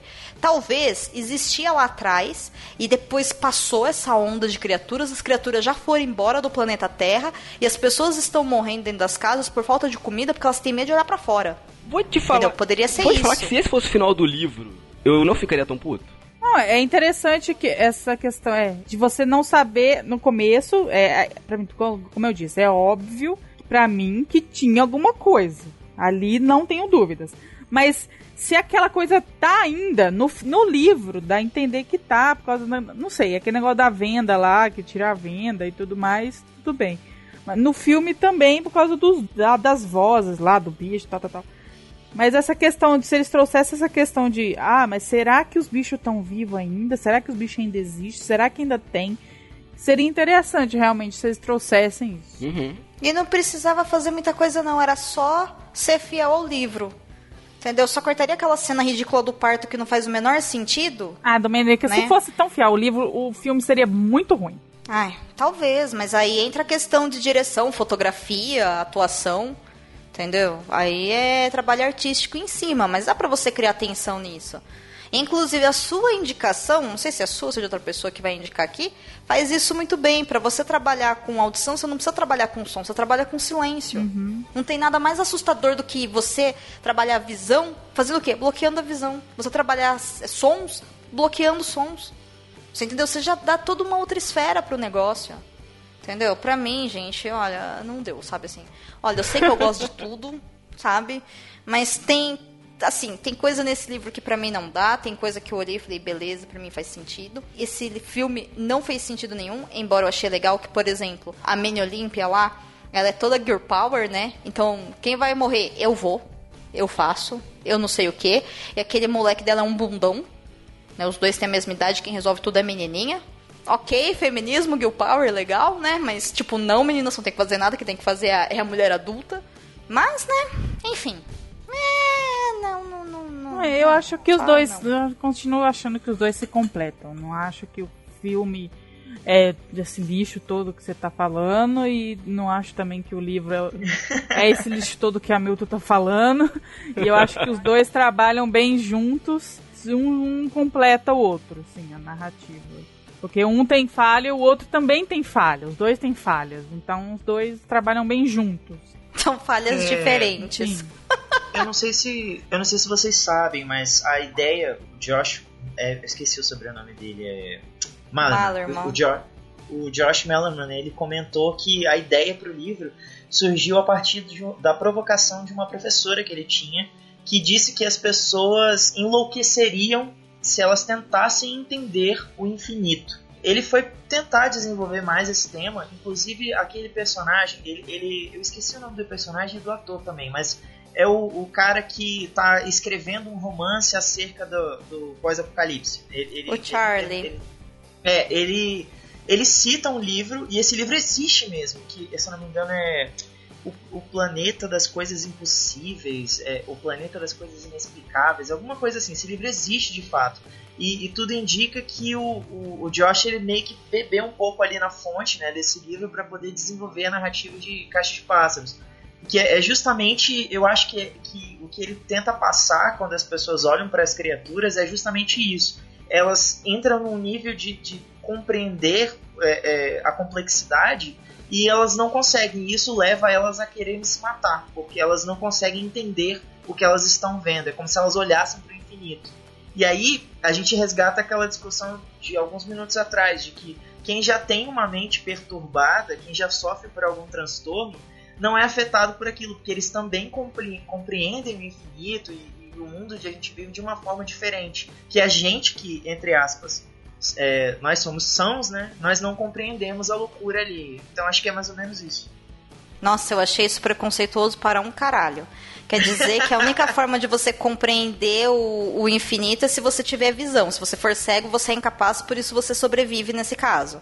Meu, para mim essa explicação tá igual a explicação da galera do Twitter com a história de ai, ah, o filme é sobre pessoas que têm depressão e as crianças são esperança e não sei o que, não sei o que lá, que está para Oi? a mesma explicação de Mother é sobre aquecimento global, sabe? Tipo, não. Oi? Ou é, é tipo, peraí, Mother é o quê? Sabe? Não. Segundo o diretor de Mother, Mother é sobre aquecimento global. Gente, o que, que, que, Só que, que as pessoas estão tá bebendo que eu não estou compartilhando? As pessoas não estão bebendo nada. O criador falou isso. O criador falou isso. Quem sou eu para questionar? Você entendeu? É a mesma coisa do Josh. Deus. O Josh pode falar que o livro dele é sobre Poponeta. Não me importa, Josh. Eu li outra coisa. É. Você escreveu. O seu livro não é sobre o infinito. E se for, você é preconceituoso bastantão. Vamos melhorar isso daí. É, Domênica, a J.K. Rowling falou outro dia desse mesmo que a Nagini foi uma coisa que ela escondeu durante 20 anos, né? Tá bom, a gente acredita, né? Ainda mais explicação dada pelo Twitter. É, a J.K. Rowling é só caça-níquel e... É, já deu pra mim também o que tinha que dar. A Rowling me lembra aquela frase do Batman 2, né? Ou você vive o tempo suficiente para morrer como heroína, ou... Pra morrer como heroína ou vive como vilã, assim, ou algo assim. É, exato. É. Cada, cada dia é uma coisa. A última polêmica dela é que não existem banheiros em Hogwarts que todo mundo faz xixi por As aí e eles jogam pro xixi. espaço. É, mas tem, tem um banheiro Deus, lá da Murta que geme. Gente? Né, que tirou do fiofó mágico dela, mas tudo bem. Enfim. Vamos para notas do filme e do livro.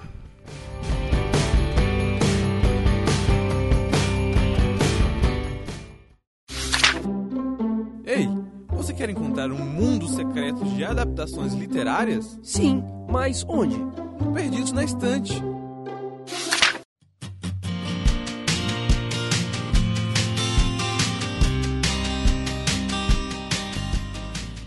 Começando por Senhor Tiago Oliveira.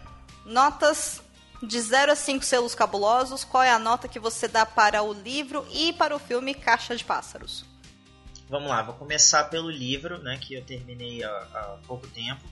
É, eu, eu gosto do livro, acho, acho que o livro permite a gente fazer um, mergulho melhor né, na, na dinâmica dos personagens e na, na, complexidade deles. Acho que ele se demora em algumas coisas que assim a gente poderia passar reto, não, não, não tinha necessidade de, de tantas informações. Então, assim, eu vou dar. Acho que eu vou dar 3,5. 3,5 selos cabulosos. E já pro filme, que eu, eu gostei um pouquinho mais, é, eu vou dar 4. Porque eu me envolvi bastante com a atmosfera de tensão do filme, né? Acho que ele, ele traz uma angústia muito grande pra gente que tá acompanhando a, jornada da Mallory. E ao mesmo tempo eu, eu gosto mais desse final um pouco, digamos assim, é, mais esperançoso, né? Que a, a diretora tenta trazer pra, pra obra do, do Josh Mellon. Então é isso.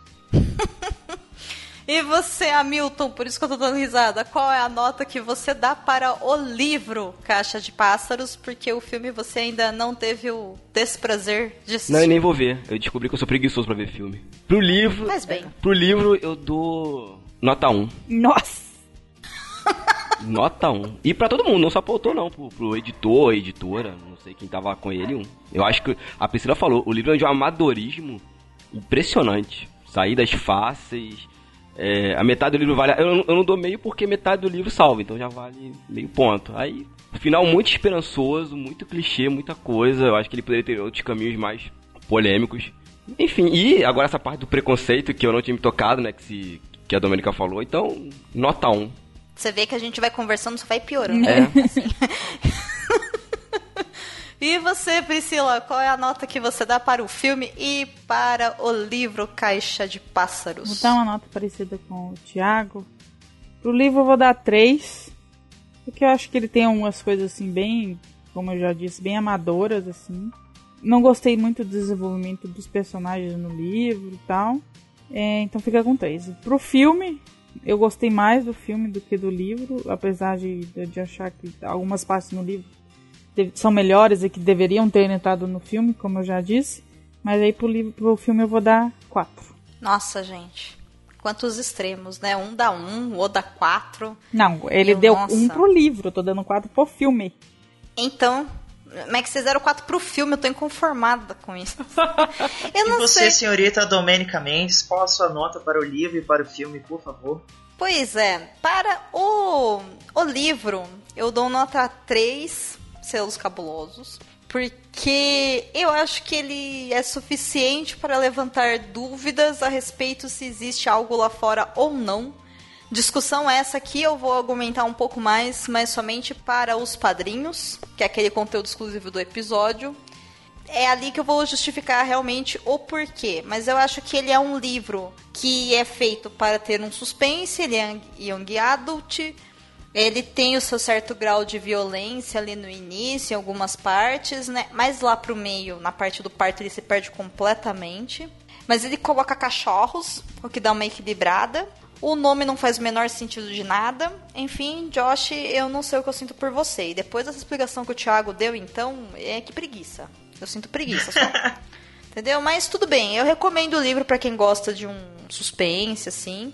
E aí leia e tira suas próprias conclusões, né? Você percebe que cada um aqui conseguiu puxar uma coisa que eu acho que é o objetivo de toda obra de arte, né? Senão não tem graça nenhuma. Para o filme, eu dou nota 2, com muito esforço, porque assim, tem erros ali que para mim não são suficientes.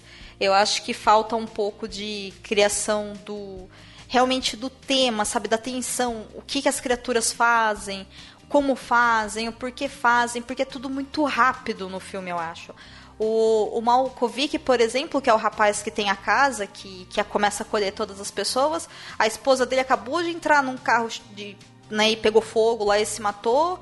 A Mallory entra e ninguém chora. Ninguém chora a perda dos entes queridos no filme. Sabe? Nem a própria Mallory. Quando ela, ela vê a irmã comer suicídio na frente dela e ela não, não expressa nenhum sentimento. Então, sabe, eu fiquei assim, gente, estão todas as pessoas do mundo morrendo, por mais que vocês estejam assustados, então me dá o susto, me dá atenção, me dá agonia. Entendeu? Não, eles não choram, eles não enfrentam um luto, eles não ficam tensos. E, e tudo bem, tem a parte lá. É, a gente não comentou, mas eu achei a saída, a adequação da saída, né? Pra eles poderem sair da, da casa muito interessante, que eles vão por GPS. Isso também tá no trailer, né? Mas enfim. No livro, ela vai pelo odômetro do carro para conseguir para onde vai. Então, assim, é legal, é bacana essa parte, mas, sabe, acho que falta profundidade mesmo pros personagens. Você não sabe quem se importa, quem não se importa, que sabe que a Mallory é muito forte, que o Tom é muito legal e que a Mallory gosta de ser mal educada com quem ela não gosta. É só isso que você consegue tirar dali. Entendeu? E que Eu a Olivia, concordo. né? A Olivia vai morrer, fica bem na cara o tempo todo, então ela precisa muito ser amiga da Mallory, mas a Mallory tá cagando pra ela, sabe? Eu concordo com a Domênica. Eu acho que além da Mallory, os personagens eles são muito unilaterais. Eles estão ali para cumprir um propósito. Assim, você, você tem essa sensação em alguns momentos, né? Que eles estão ali para é, é, ao mesmo tempo que o personagem de John Malkovich é o cara chatinho que é contra todo mundo, que dificulta as regras, o personagem do Tom já é o herói, o tipo é, ele tá ali para ser o par romântico, ele tá ali para ser a, a, figura paterna que as crianças vão ter por alguns momentos, né? É, a gente não vê muito além disso. E, e, os outros personagens estão na casa, então eu não lembro nem o nome. É, e assim, o, cara, erros para mim que não fazem sentido, do tipo, tem um personagem gay que também é asiático no filme. Ele tem uma cena e na cena ele morre. Sabe? Ele cumpre duas minorias. Cara, é tipo, é duas cotas e uma morte só. Entendeu? E aí você fala, meu, não, sabe? Só não, não precisa fazer isso. Ai, mas se a gente não. Sabe? Ele vai morrer, então não traz isso à tona. Sabe? Não precisa falar da sexualidade do personagem para trazer à tona. Então acho que tem alguns errinhos de Só pra ter representatividade, assim, né? É uma representatividade mal utilizada, né? Então. É, exato, então, exato. não. Pra mim não, não rolou, tá, não cota, justifica. cota de gay do filme, colocaram ele. Inclusive, esse negócio de cota, tem também o Charlie, né? Que é um personagem negro, que é esse escritor que o Thiago falou lá atrás.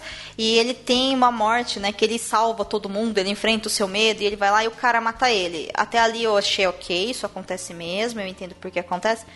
Mas como é que o amigo dele sobreviveu dentro de um refrigerador por semanas? Só por curiosidade. Não é? Fica aí a dúvida para vocês, então, boa noite. Tô brincando, gente, o episódio não acabou, tem mais. então, é isso. Nota nota 2 e, e vamos que vamos.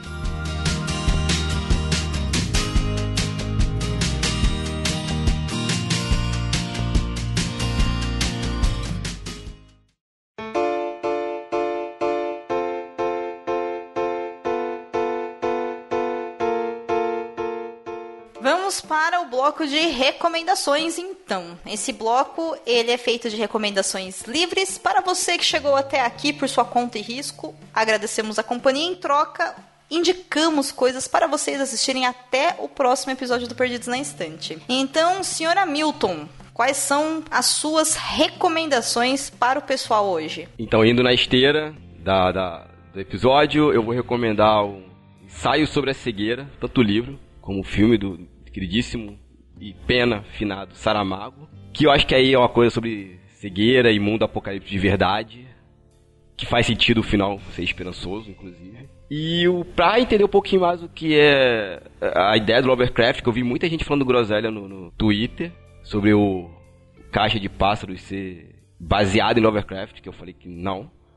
É o Papo Lendário número 123, que vai falar sobre a mitologia do Lovecraft. Aí vão falar sobre as criaturas, como elas impactam melhor, como elas impactam, né? Como dá a entender que elas impactam na, na mente humana. Então esses dois, ensaio sobre a cegueira, tanto filme como livro, e Papo Planetário do 123, a mitologia de Lovecraft. Arrasou. Priscila Rubia, qual é a sua recomendação para os nossos ouvintes? Então, depois que saiu Caça de Pássaros e tal, aí fizeram lá um compilado que eu acho que não tem muita, nada a ver assim. Que é, ah, o filme que não pode ver é Caixa de Pássaros, o filme que não pode ouvir é o Rush, o filme que não pode pode fazer barulho, não pode escutar, sei lá, é o do Lugar Silencioso. Não achei nada a ver assim, essa comparação, mas pegando essa mesma pegada de é, sentidos e tal, e monstros que, que reagem a isso, tem um Lugar Silencioso, que é a minha recomendação, que é muito melhor do que o Caixa de Pássaros, que é realmente um filme de terror e tal.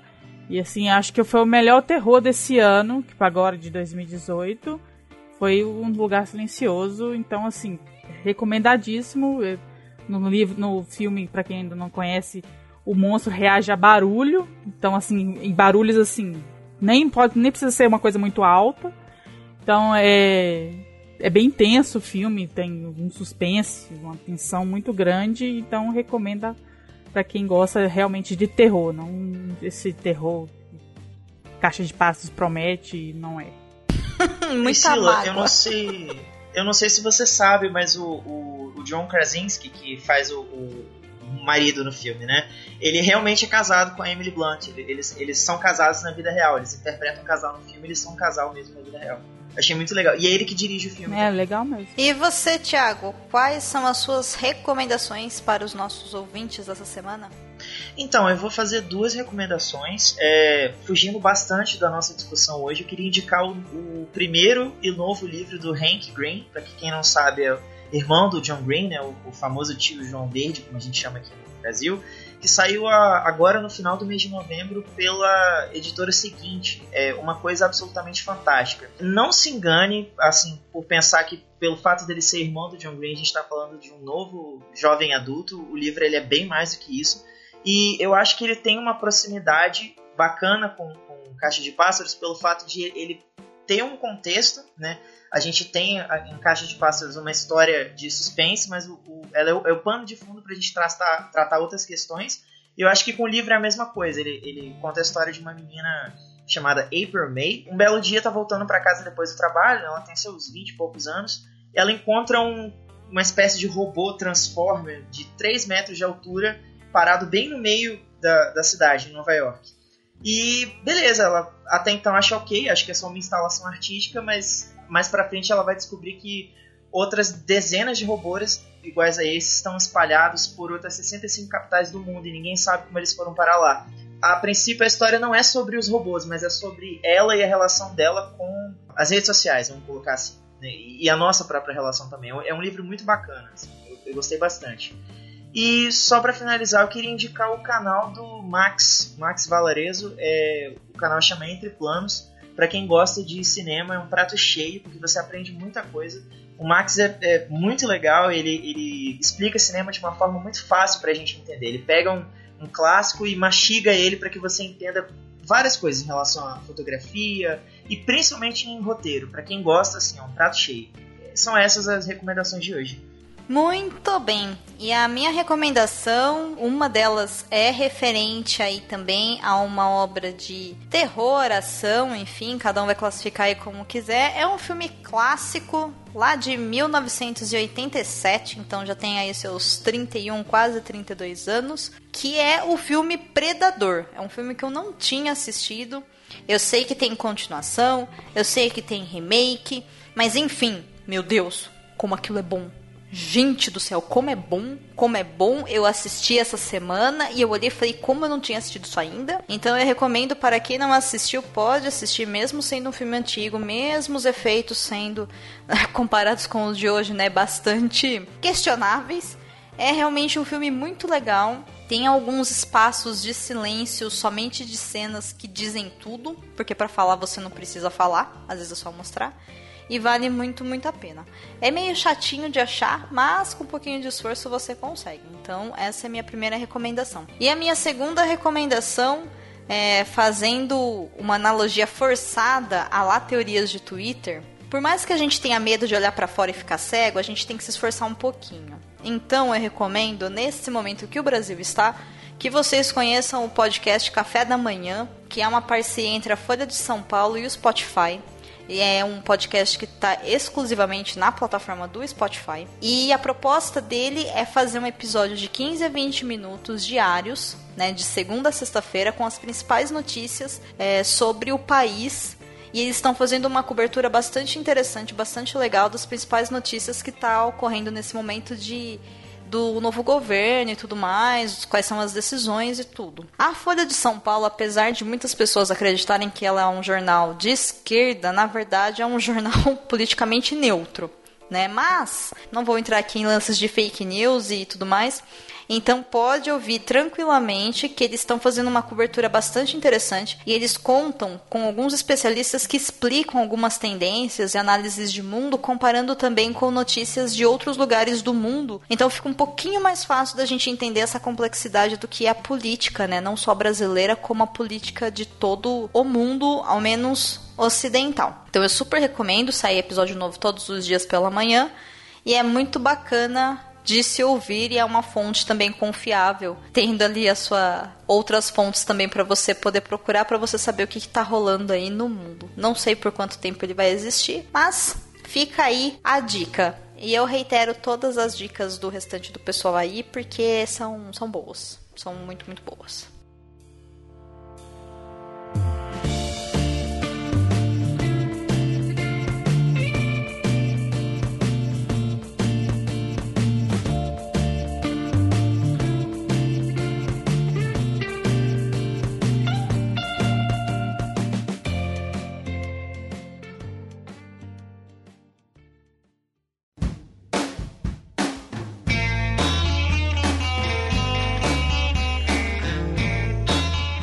Chegando então ao final de mais um episódio do Perdidos na Estante, eu só tenho muito a agradecer aos meus companheiros de casa, sótão e porão que não olharam para fora durante essas quase duas horas de gravação, com medo de que algo estivesse lá para nos matar. Ou nos fazer nos matar. Enfim, ninguém acessou o Twitter, ninguém abriu o grupo de WhatsApp, porque tudo isso é muito perigoso hoje em dia.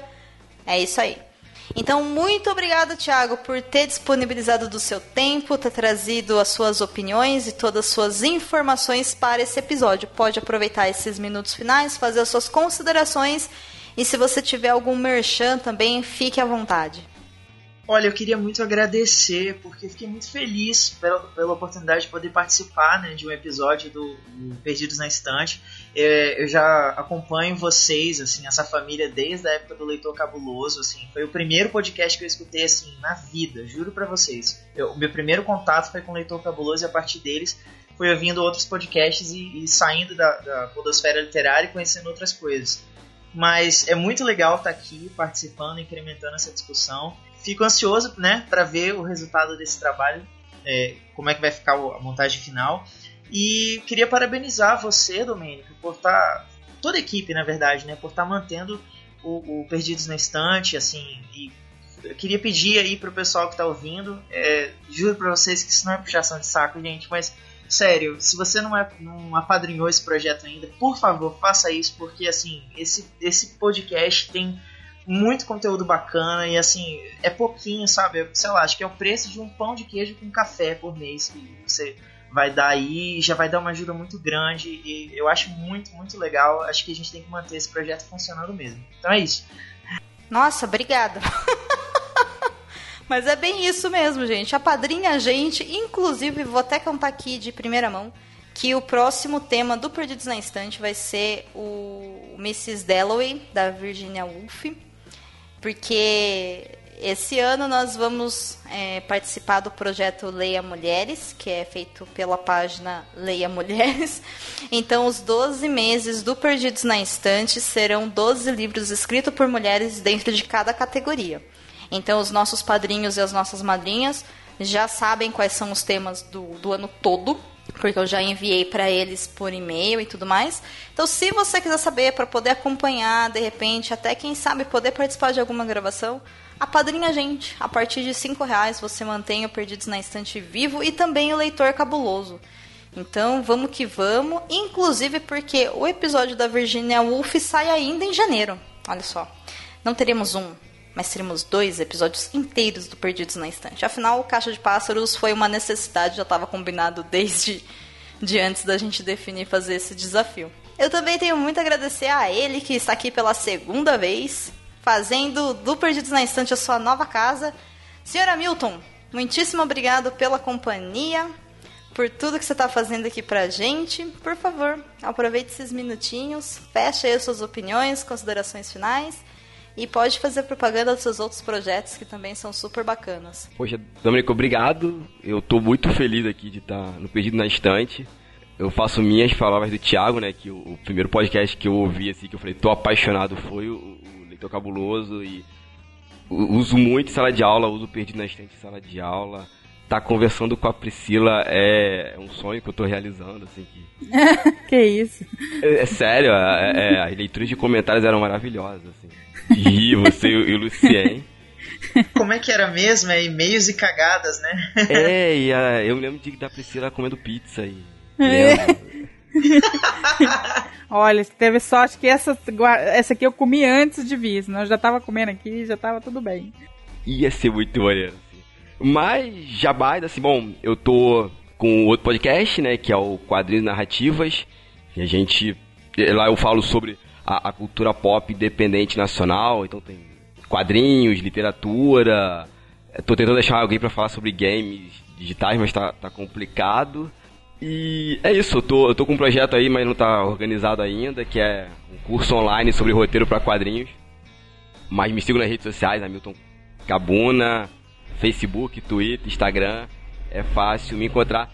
E leiam o livro e vejam os filmes e tirem as conclusões de vocês, assim. E sim, apoiem aqui o Perdido na Estante, que é, é, é extremamente importante ter uns espaços como esse para discutir, falar sobre o que a gente gosta e poder estar convivendo com pessoas tão, tão bacanas. Assim. Então, gente, vamos lá. Como falou o Thiago, é um pão de queijo e um café. É muito amor, é muito amor. E você, Priscila Rúbia, assumida do Perdidos na Estante? Qual que é a sua consideração final e o seu jabá? Sumida porque você me convida. Mentira. Eita. Ah, Priscila. Sério mesmo, Priscila. Ah, cria vergonha nessa sua fuça, fuça Priscila Rubia. Presta atenção. Não, é mentira. Eu tava, eu tava trabalhando ano passado 10 horas por dia. E tava muito difícil pra mim fazer qualquer outra coisa, a não sei, tipo, tirar a cabeça do trabalho. Então eu passava no meu tempo livre jogando videogame ou alguma outra coisa assim. Então ano passado foi assim, um ano assim bem ruim em relação à leitura e tal. É, esse ano eu pretendo melhorar isso. Então acho que eu vou participar de mais vezes agora do Perdido, porque eu vou ter mais tempo para ler. Mas enfim, eu gostei muito de ter voltado a participar aqui. Tava com saudade de gravar podcast, tinha tempo que isso não acontecia. É isso. Jabá. Bom, além de, do Perdidos, do padrinho do Perdidos, né? Que se você não contribuiu, por que você não contribuiu ainda? Contribua já agora. A lá abrir. agora, agora. Além do, do daqui do Leitor Cabuloso, eu faço parte de um outro site, só que esse é relacionado a jogos. Então é o puloduplo.com.br. Então, se você gosta de, de jogos, videogame, no computador, no console, onde for, lá tem resenha, notícia, et, é, análise, notícia, etc. sobre jogos. Muito bem, é um prazer enorme gravar com você, Pri. Fico feliz e que esse seja o primeiro de muitos episódios de 2019 que a gente consiga gravar juntos, sim. Amém. Estou, estou na expectativa. Amém. E quanto a você, querida ouvinte, querido ouvinte, fica o meu agradecimento sempre muito especial e muito sincero. Aquele quentinho no coração com uma sensação de que produzimos mais um episódio bacana. Espero que vocês tenham gostado. Por favor, gente, comenta. Vocês gostaram do episódio? Vocês gostaram do Caixa de Pássaros? O que são as criaturas para vocês? A Mallory deveria ter caído no rio e se afogado, sim ou com certeza? Enfim, coisas da vida. Não deu. A Mallory do filme não dá e eu não vou voltar nessa discussão. Eu desejo uma excelente quinzena para vocês. Daqui 15 dias eu estou de volta com o senhora Dalloway, da Virginia Woolf. E, né, Padrim, de novo, só para reiterar, para quem não sabe aonde está, padrim.com.br barra Perdidos na Estante. E se você for comprar o livro porque você ainda não leu, mas teve coragem de chegar até aqui, tanto no site tem a resenha, sem spoilers, que você pode apresentar para alguém, como também se você comprar pelo nosso link patrocinado, você nos ajuda também a manter o site. Não altera o preço para você, mas cai alguma comissão aqui pra gente e isso sempre é muito bem-vindo pra gente poder manter o projeto funcionando como um todo, tá bom? Então fiquem bem, fiquem seguros e a gente se vê por aí. Um beijo.